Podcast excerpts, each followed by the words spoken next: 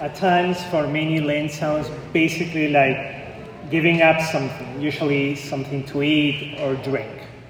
And there is obviously some truth to that, but at the same time, of course, Lent is much more than that.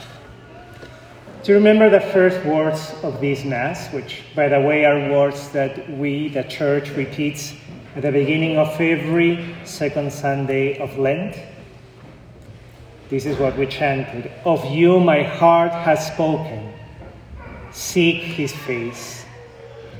Much more than just not doing something. These words are so human, so tender, even so full of longing. And then one petition hide not your face from me. Lent is this desire rekindled in our hearts to see the face of God, much more than just giving something up. And for this desire to become a reality, then we cannot just be passive and wait and see if something happens. We need to be proactive. We need to move. Lent is about this journey, it's about movement. And when we think about the different Sundays of the Lenten season, we see that they are all about a movement, a journey toward a particular place. So if you remember a week ago, we went to the desert. Today, we climb a mountain. Next week, we will go with the Lord to Samaria, then to Jerusalem for the healing of a blind man, and finally to Bethany for the resurrection of Lazarus. Today, we join with our spirit, with our mind, this journey, this active movement. And this journey demands openness and trust is not about what we want to do, but about following an invitation. The readings today are about that. In the first reading, we heard what God said to Abraham Go forth from the land of your kinsfolk to a land that I will show you. Abraham had no idea of where he was going while he was leaving everything behind. What an act of trust. And although he knew nothing, he went as the Lord directed him. And in the gospel, the Lord also leads his disciples and he took them to a high mountain. He led them up, said the gospel. God always takes the initiative, and those who are truly willing to follow him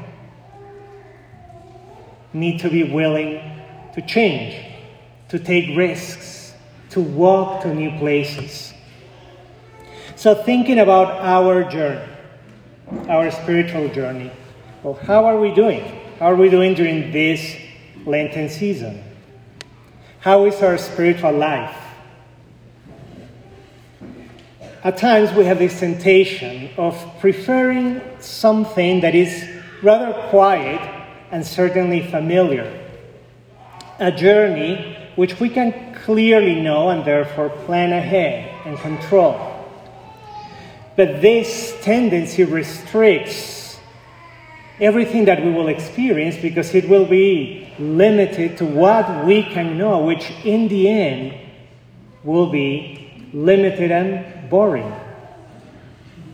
One of the very simple first fruits of this Sunday, this second Sunday of Lent, should be to think again about this longing to see the face of God. My heart has spoken. So, do we long to see the face of the Lord more clearly, more closely, and personally? And if the answer is at least I would like that, then, as we heard, it is good that we are here. Whether we thought about this or not when we were making our way to church, it is the Lord who has brought us here. And so, as we are here, we realize that it is good. But then we need to choose to be fully awake to realize what is actually happening. It is interesting that when Luke tells us about the transfiguration, he adds some details, but one is that during that transfiguration, the disciples were very sleepy. During the transfiguration, they were sleepy. Thankfully, at some point during the transfiguration, they woke up and realized that something very important was taking place. So, this right now is a moment for us who are here and know that this is good to fully wake up because Tabor is coming to us. On Mount Tabor, the Lord fulfilled that ancient longing of our psalm in the entrance antiphon Hide not your face from me. He showed his face in all its glory, and it was, we heard, like the sun. He does that today as well for us here, especially when in a few minutes we see the elevation of the Eucharist and we can hear in our hearts the voice of the Father saying, This is my beloved Son. Christ's face shines for us today here like the sun. And like the sun, something interesting happens.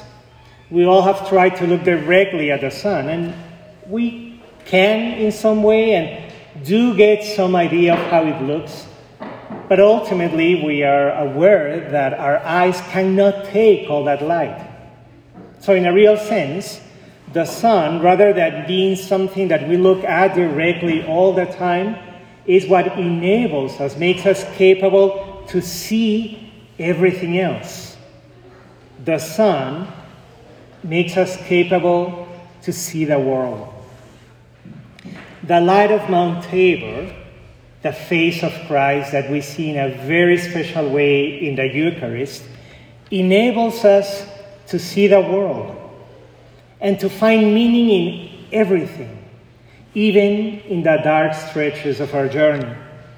Without the light of Christ's presence, especially in the sacraments, there are too many moments in this life of ours that make no sense. But with His light, we can walk, even when we don't know exactly where we're going. We can walk confidently to that land the Lord has prepared for us. This is why during this Lenten season we will reflect every Sunday on different aspects of this light, of the sacramental presence of Christ in our lives, as a way also to renew our appreciation and our preparation for that great sacrifice that we will renew during Holy Week. God willing, these weeks of Lent will be for all of us a time for a sincere renewal.